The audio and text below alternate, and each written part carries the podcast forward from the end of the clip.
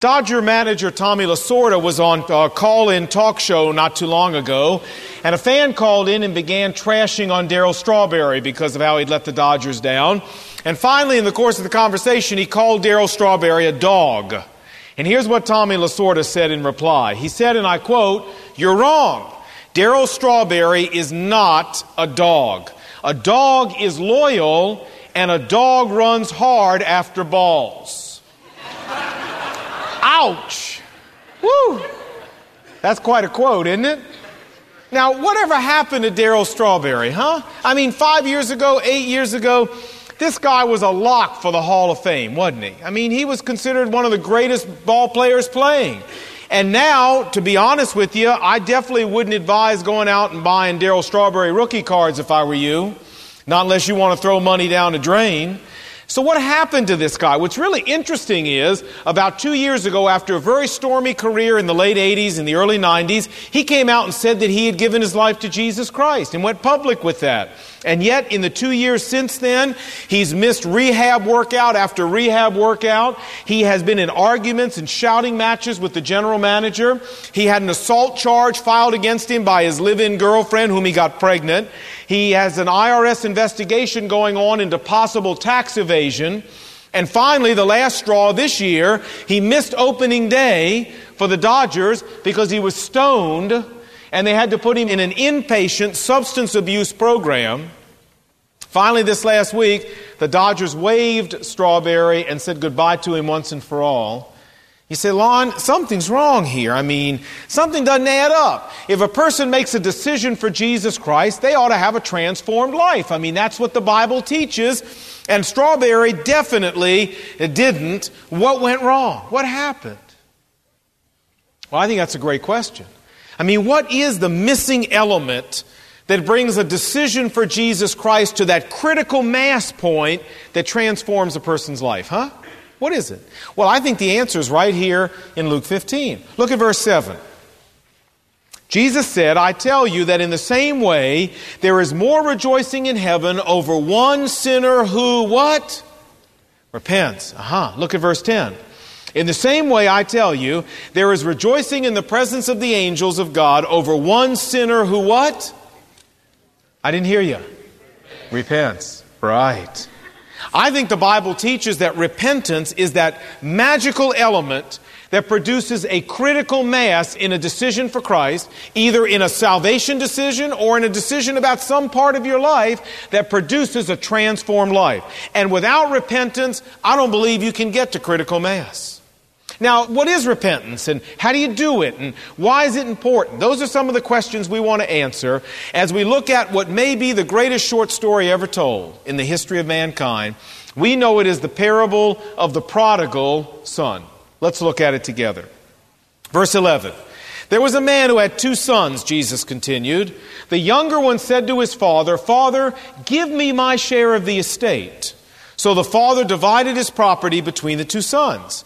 Not long after that, the younger son got together all that he had and set off for a distant country. We don't know how old this boy was, but he was probably a teenager. And he decided that living at home was a drag, big time. Now, that's a common teenage disease, right? I had it. You probably had it. If you've got a teenager, they probably have it. I call the disease grass is greener itis. You know what I'm saying? Where they begin looking around and going, I'm sick of these rules. I'm sick of these regulations. I'm sick of these restrictions. I'm sick of these responsibilities and all these boundaries. I'm tired of somebody else controlling my life. I mean, mom and dad, ah, they're pretty nice people, but they are totally uncool. They don't have a clue what's going on in the real world. They're fossils. And look at what all my friends get to do. Man, if I could just get out of this house and get out there and spread my wings, ooh, man, I could fly. Whoa. See, that's the disease this boy had, right there. The world beckoned, and man, he wanted to answer. So he cashed in his inheritance early, and he was out of there.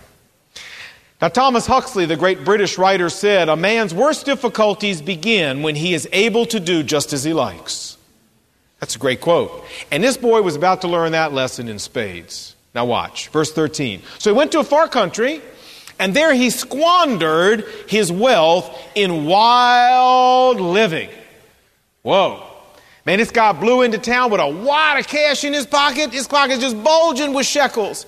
And he said, I'm going to live out every fantasy I've ever had. So he went and got himself the swankiest bachelor pad that he could think of. He went and bought a whole new wardrobe. He bought himself a Rolex watch. He got himself a little tiny red sports car. And he began going to every bar in town. He'd stay out till four o'clock at night drinking and dancing and being with friends. And everybody put their arm around him, telling him what a great guy he was, what a buddy buddy he was. Let's have a beer together. He'd go home and go to bed at four o'clock, wake up at noon, sometimes in bed alone, sometimes not alone, living out every fantasy he had. Suddenly, one day, he reached in his pockets, and guess what? Empty. All the money's gone. Oh, boy, did things change then. Look with me, verse 14. It says that after he'd spent everything, there's a severe famine in the whole country, and he began to be in need. Well, where are all of his buddies now? Now that he's in need, where'd all his friends go? You know, all the ones that hung out at the bar with him and drank with him, told him what a great guy he was, where were all they? All these people. Well, he went to the office to see him and he couldn't get through the secretary. He called him at home and got the answering machine and nobody ever called him back. These people didn't want anything to do with him. He's out of money. What good is he? I mean, they swore this guy off like a bad case of the chicken pox. And suddenly, all that green grass had turned to stubble. There's a verse in the Bible. It goes like this The chickens always come home to roost. You say, Lon, that's not in the Bible. well, I know, but it ought to be. It ought to be.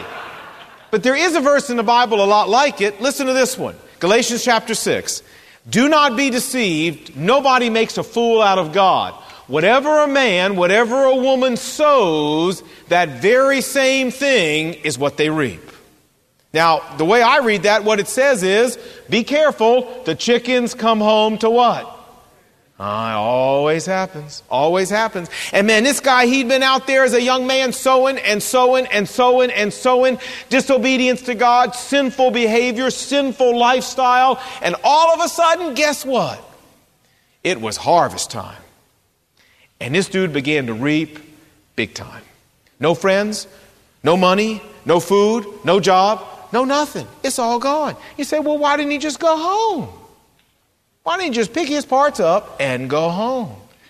Not yet. No, sir. This guy's much too proud to go home because to go home it means he has to admit he's wrong. He's not ready to admit he's wrong. No, sir. He's still got a few little tricks up his sleeve. And so, look what the Bible says, verse 15. So he went out and hired himself to a citizen of that country who sent him out to his fields to feed pigs. And after a while, he longed to fill his stomach with the pods, with the slop that the pigs were eating, but nobody would give him anything. You know one of my very favorite places to eat? Red Hot and Blue. You ever eaten Red Hot and Blue? Woo, is that good? Pork barbecue? Oh man, is that good stuff. I'm getting hungry just thinking about it, aren't you? Yeah, I know you are. Well, we're almost done. Pork barbecue? You say, Lon, you can't eat pork barbecue, buddy. You're Jewish. Hey, I want to tell you something. I am free from the law. Thank God I'm free from the law. I can eat all the pork barbecue I want to eat. And I want to tell you, it may send me to an early grave, but I'm not going to lose my salvation because of it. I love pork barbecue. It's the best stuff in the whole world. Now, I'll tell you what, a red, hot, and blue would have had a tough time staying in business in Jerusalem back in those days because you couldn't find an animal that was dirtier or more despicable in the sight of a Jewish person than a pig. I mean, the Old Testament said they're filthy animals, and Jewish people weren't even supposed to touch them. And here we got this nice Jewish boy who's not only touching them, he's tending a whole herd of them. Not only is he tending a herd of them, he's down in the pig pen fighting with them for their food. I mean, how much lower could you go? How much more could you degrade yourself than where he was? But you see, friends, sin always leads to the pig pen. It always takes people to the pig pen. And that's where this guy was. But this isn't the end of the story, thank God. This was the turning point. Look at verse 17. And when he came to his senses, whoa, there's an important verse. When he came to his senses At the end of his rope, he came to his senses. And I think we ought to take that verse and we ought to put it in 20 point type, and we ought to put it in bold print, and we ought to put it in italics, and we ought to underline it. When he came to his senses. Because this is the fulcrum, this is the climax, this is the apex of the whole story. The man came to his senses. And when he came to his senses, what did he do? He repented. He changed his mind. He made an about turn. He made an 180 degree switch in the direction of his life. That's what repentance means. It means to change your mind. And this guy changed his mind. You say, about what? Oh, about God and about his father and about home and about his lifestyle and about his friends and about the way he'd been living and about what money could do for you and about the far country. He changed his life about everything. Changed his mind about everything. Look, verse 17. And he said, How many of my father's hired men? Have food to spare, and here I am starving to death. Now, this is stupid. I'm going to set out and go back to my father and say to him, Father, I have sinned against heaven, against God, and against you. I am no longer worthy to be called your son. Just make me like one of the hired men. So he got up. Uh huh, look at this. He got up. He didn't just think about it. He got up and he went back to his father. That's repentance. A change of mind that's followed by some action. Now, we're going to stop for this morning and we'll finish the rest of the story next week. I want to show you the reception he got before we stop. Look down in verse 20. But while he was a long way off, his father saw him and was filled with compassion. And he ran to his son and he threw his arms around his son. Now remember, the son had not had a bath, he had not taken a shower, he'd been down in that big slop and he was dirty and smelly and stinky and sticky and yucky. And his dad ran up and threw his arms around this boy and kissed him all over the face and hugged him. And, and now the boy started with his little speech Father, I have sinned against heaven and you. I am no longer worthy to be called your son. And the father said, Shut up. That's enough. I don't want to hear your speech. Quick, bring out the best robe and put it on him. Bring out a ring and put it on his finger and show that he's mine again. Bring out sandals and put it on his feet and kill a cow and cook it quick. We're going to have a party. I'm not interested in your speech, son. All I care is you're home. You're home. Give me another hug. Come on. Put his arm around him. And they walk back to the house together. Get a picture. Isn't this how you'd like to be received if you had been that boy and you'd come home? Isn't this the kind of reception you'd like to have gotten? What if the dad had gone up and said, You're back, huh? Well, get in the house, you're grounded. Well, he could have done that. Or what if he'd have walked up and said, Well, looky who's here. Where's all the money, huh? Did you bring anything back with you at all? All my money? Or he could have said, You know, you've disgraced our entire family. We're the talk of the whole town. How dare you do this to us? You wait till you see what I do to you after you did this to our family. Or he could have said, Hey, don't stand out here like this. The neighbors might see you. Get around the back get a shower. You stink. Get out of here. When you get cleaned up, you come talk to me. But his dad didn't do any of that, did he? His dad threw his arms around him and he said, Welcome home, son. I love you. I love you. And I'm so glad you're back. Welcome home. And, folks, the point that Jesus wants us to get is that with God, repentance will always result in mercy. Anytime you come home like the prodigal son, you will always get the very same response from God that he got. See, he learned about misery in the far country, but when he came home repentant, he learned about mercy. Mercy. Now let's stop there and let's ask the real important question. You know what it is. What is it?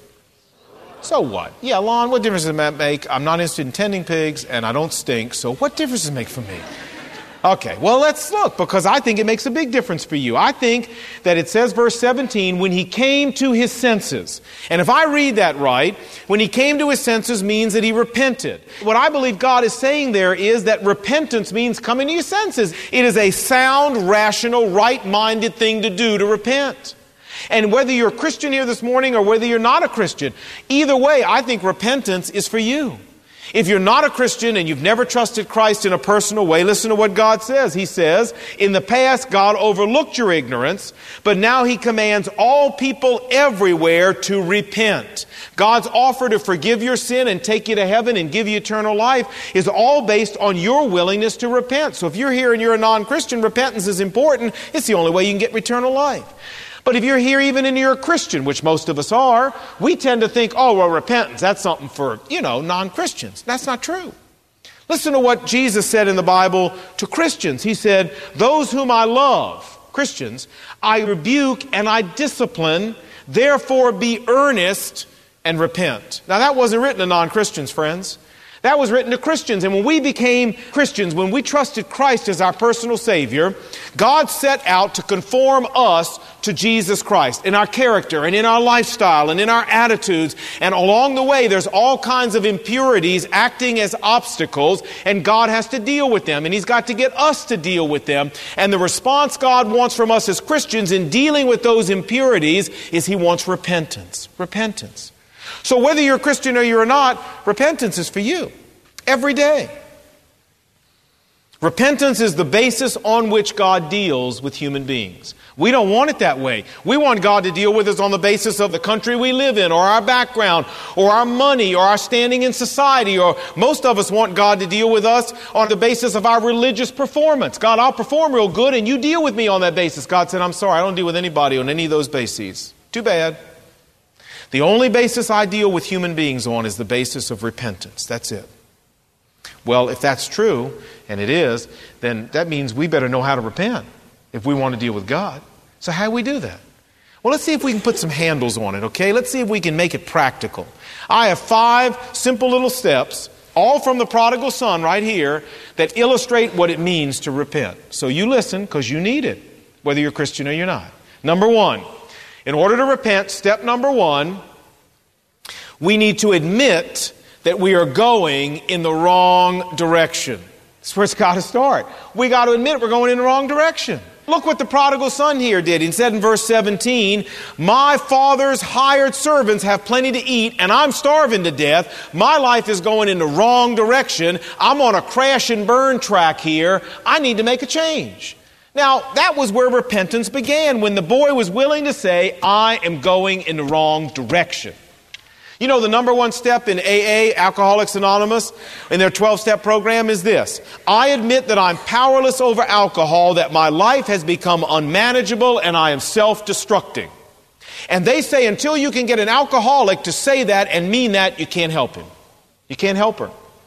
Why? What is that really saying? It says, I'm going in the wrong direction and I need help. That's all it says. And I believe that this is the hardest step, this is the toughest step for most people when it comes to repentance because nobody likes to admit they're wrong. The problem is pride. Just like with the prodigal son, he didn't want to admit he was wrong. That's what took him all the way to the pig pen. He could have gone home sooner, but no, sir. He was proud and he wasn't about to admit that he was going in the wrong direction. Who's the greatest baseball player of all time? Say, Babe Ruth. Well, maybe. Lou Gehrig, maybe. Ty Cobb, Ted Williams, maybe, maybe. If you go, however, on the price of their baseball cards, there's one person, nobody else even close. You know who it was? Number seven was his number. Know who he was? Mickey Mantle, of course. Thank you. I met a guy after second service who said, You know, years ago I rode home to Oklahoma on a plane, and Mickey Mantle was sitting right next to me when he was playing for the Yankees, and we introduced ourselves, and he said to me, What do you do? And I told him, I said to him, He said, What's your name? And he said, Mickey Mantle. And he said, I said to him, What do you do? He said, I play ball. And he said, I said to him, What kind of ball? Football, baseball, basketball? Can you believe this? Where was this guy? Zoned. Okay, well, anyway, wherever, Mickey Mantle, you know his rookie card sells for $25,000? Don't you wish you had back some of those cards you put in your bicycle spokes as a kid? Man, if you had some of those cards back, you could retire and buy half of West Virginia with those Mickey Mantle cards. Believe me. Now, I know I'm going to get lots of cards and letters. Keep them coming from West Virginia people. But it's true. Anyway, Mickey Mantle wrote an article in Sports Illustrated entitled My Life as an Alcoholic back in April of this year. If you haven't read it, I tell you, it's one of the most moving articles I've ever read. And Sports Illustrated usually doesn't have moving articles, you understand? But I sat there and wept as I read this article, seeing what was happening in this man's life. Mickey Mantle is 62 years old. He's a grandfather now. Here's what he said. He said after 42 years of drinking, he was losing his memory. His liver was severely damaged. His third son had died of cancer, and he hadn't even been there emotionally. He'd been drunk all the time, wasn't even there for his kid. He was having anxiety attacks. He was passing out. He was having to be put in the hospital. And here's what he said, and I quote It got to the point where I was worrying so much about everything, what was happening to my memory, how awful my body felt, how I had not been a good father or a good husband, that I was even afraid to be alone in my own house. There were times I locked myself in my bedroom just to feel safe. This is Mickey Mantle. I was physically and emotionally worn out. I had hit rock bottom. I knew I couldn't go on like this. I needed a change. The only tragedy is that he wasted 62 years of his life before he realized that. Friends, this is where repentance always starts with a humble recognition on our part that we are out of step with God in all of our life or in some part of our life and that it's costing us the blessing of God.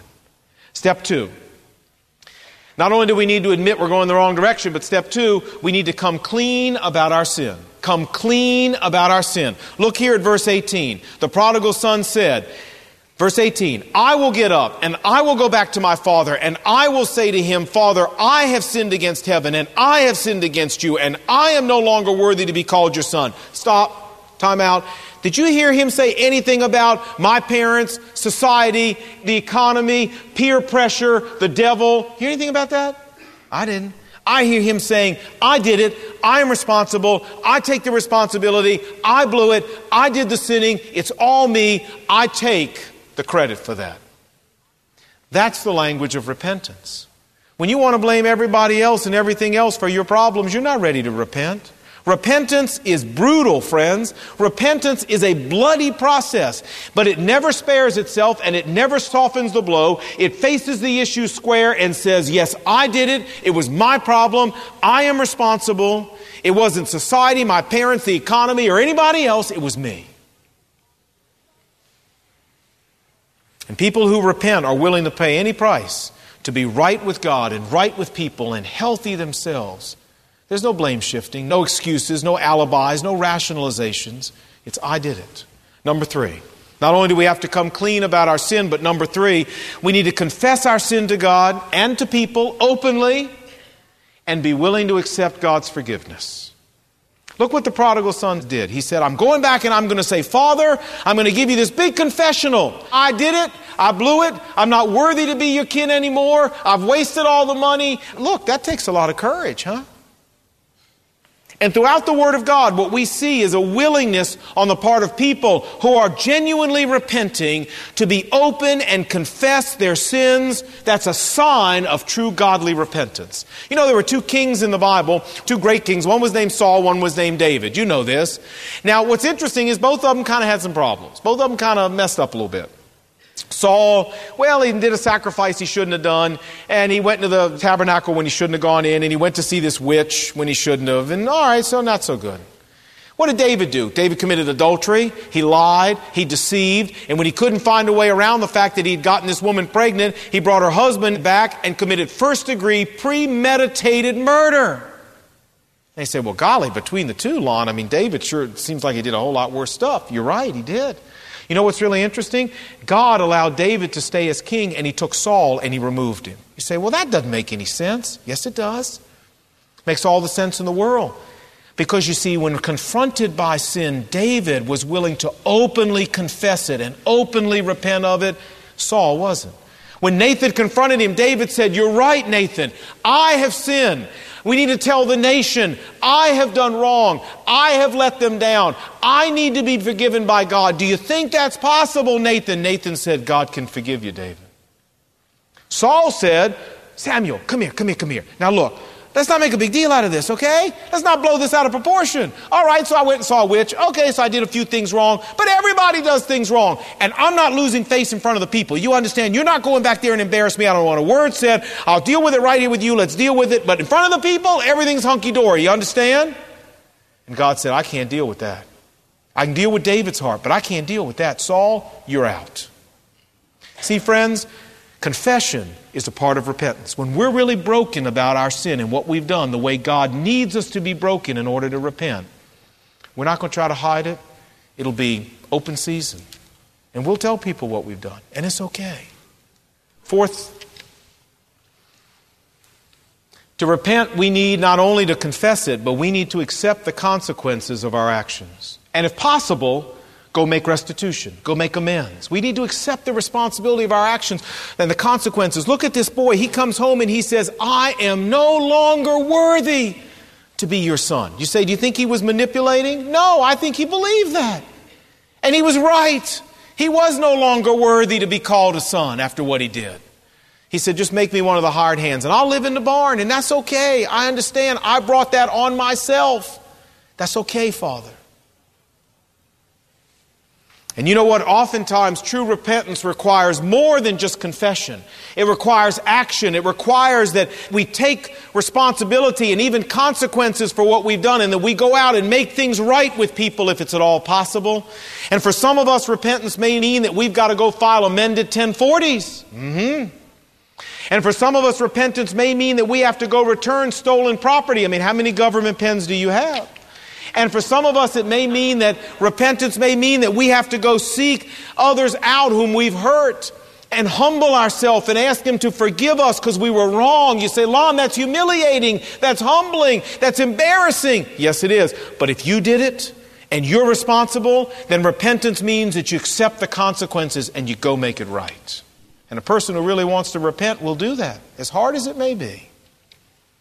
If there's repentance happening in your life, people are going to know about it. Fifth and finally, not only do we have to admit we're going the wrong direction, come clean about our sin, openly confess it, be willing to go make it right, but fifth and finally, to really repent, we've got to be willing to make a clean break from sinful behavior. A clean break from sinful behavior. Look what the prodigal son did, verse 20. It says, So he got up. He didn't just sit in the pig pen and think about what it might be like to go back home and confess his sin. The Bible says he got up and he walked out of the pig pen, out of the foreign country, made a clean break, and went home. And went home.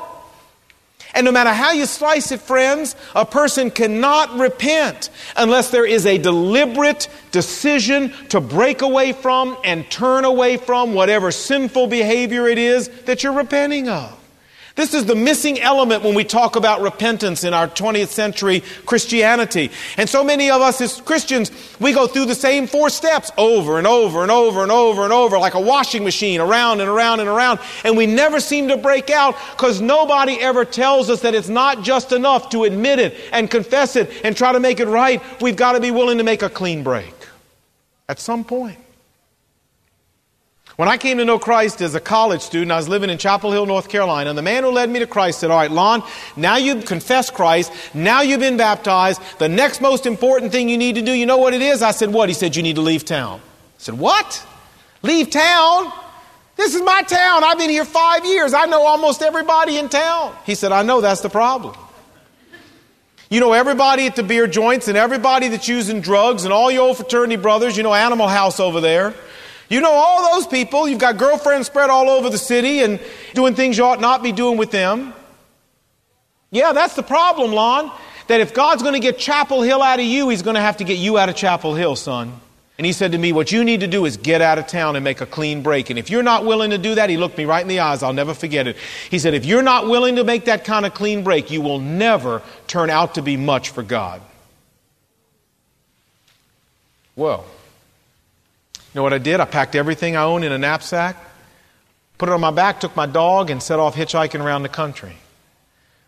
Never went back to Chapel Hill except to visit once or twice in the last 20 years. And in retrospect, that was the best advice anybody ever gave me in my early Christian life. I needed to get out of town. I needed to make a clean break. And I believe God was waiting to see how serious I was, and He was going to be easy for Him to tell. If I stayed in town, I wasn't really interested in making much of a clean break. And friends, when we don't tell people this, you say, Lon, that sounds so hard. Well, it might be hard, but I'll tell you what. I believe that it's that willingness to make a clean break from sin that really is the critical mass point of repentance. It's what really takes repentance and turns it into transformed living. Otherwise, we just keep going through the same four steps over and over and over again. This is what brings it to critical mass, folks. This is like pulling out the boron rods and letting the thing go to work. And it may mean that some of us have to break up with a boyfriend or a girlfriend. It may mean that some of us may have to quit the job we're at presently. It may mean that some of us may have to cut back on the cable TV that we order into our house because some of the stuff that comes in on it that we watch. It may mean that some of us have to change the hotel we stay at because of the pornography they pump into our room. It may mean that some of us may have to dress differently. It may mean all kinds of things, but I'll tell you what. In every repentance that I've ever seen or heard of, there's been a clean breaking point where God has expected people to walk away from sin. And if they don't do it, it never turns into critical mass, folks. What are our principles? Number one, admit you're going in the wrong direction. Number two, come clean about your sin. Number three, confess it openly. Let God forgive you. Let other people forgive you. Number four, be willing to accept the consequences for what you've done and make restitution where you can. And number five, what really brings it to critical mass, you got to make a clean break with sin. You say, Lon, this is pretty heavy. I'm kind of depressed, to be honest with you. Well, don't be.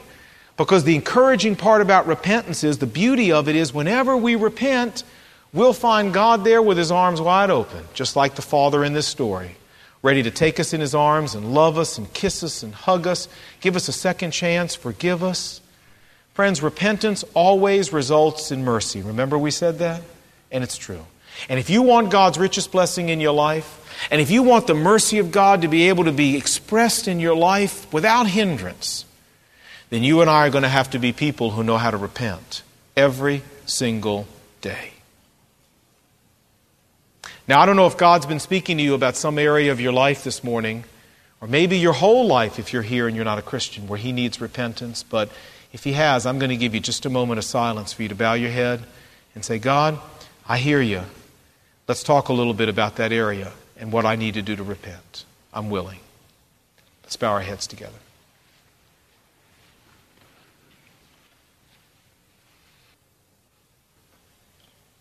Heavenly Father, we're so grateful for you talking to us about something like this this morning, which we really need.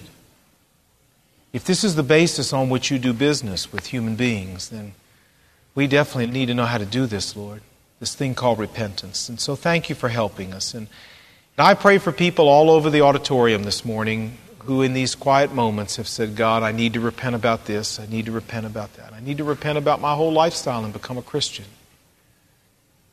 Lord, I pray that you would come alongside of them, put your arm around them, hug them, and reassure them of your love, and provide each of them with the strength that they need and the courage that they're going to need to follow through on the commitment they've made to you this morning. Thank you, Lord Jesus. You don't deal with us on the basis of race, color, economic status, education, because some of us would be very disadvantaged. Thank you, you deal with us on an even level called repentance. And there's not a one of us who can't meet the requirements of that. Thank you, Lord, you always love us when we're willing to come your way. We thank you for your love and your mercy. In Jesus' name.